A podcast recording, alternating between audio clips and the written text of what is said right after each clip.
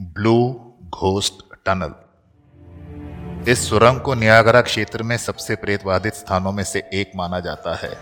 आवाज़, ठंडे क्षेत्र और शारीरिक धक्का सहित विभिन्न अपसामान्य अनुभवों की सूचना दी जाती है। एसटी के पास ही रेलवे सुरंग है। कैथरीन, ओंटारियो, लगभग 140 साल पहले बनाया गया था और एक सदी पहले एक नए रेलवे के लिए डबल स्विंग ब्रिज के निर्माण के बाद बंद कर दिया गया था।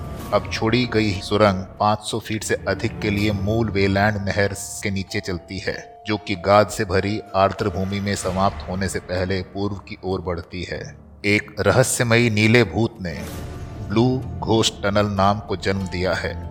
इसके कई कारण बताए जाते हैं, जैसे कि नहर के निर्माण के दौरान हुई 107 मौतें। जिनमें सुरंग बनाते समय दो मौतें शामिल हैं। दो ट्रेनों के बीच आमने सामने की टक्कर में दो लोगों की मौत हो गई और ये भी दावा किया जा रहा है कि लॉक 18 पर बाँध से पानी भर गए कब्रिस्तान में सैकड़ों अवशेष रह गए होंगे।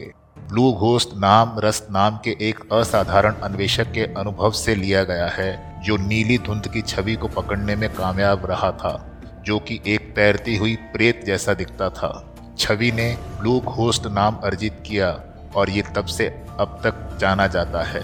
घोस्ट वॉक शुरू होने के वर्षों पहले, रस नाम के एक असामान्य अन्वेषक ने मेरिटन टनल के लिए अपना रास्ता बनाया। उसे स्क्रीमिंग टनल के लिए दिशा निर्देश दिए गए, लेकिन वो खो गया। किसी तरह छोड़े गए नहर के ताले के पार रास्ते पर ठोकर खाई। पहाड़ी के नीचे और चारों ओर बजरी के ढके प्रवेश द्वार तक पहुँचा। कई बार जाँच पड़ताल करने और फ़ोटो लेने के बाद वो लौटा। एक यात्रा के दौरान उन्होंने एक भूत की तस्वीर खींची।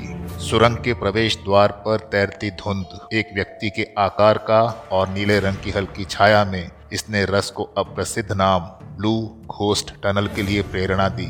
ये बढ़ती प्रतिष्ठा के साथ इसी का प्रतीक हो गया।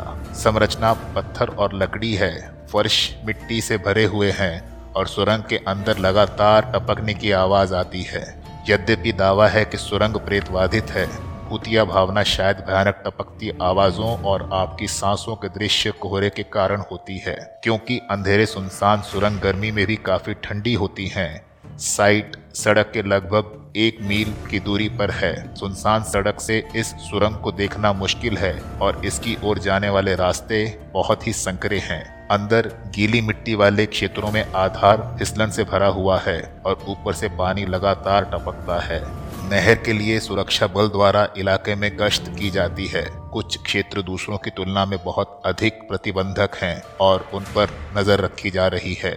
यदि आप कुछ क्षेत्रों के बहुत करीब उद्यम करते हैं तो आपको जाने के लिए रोका जा सकता है।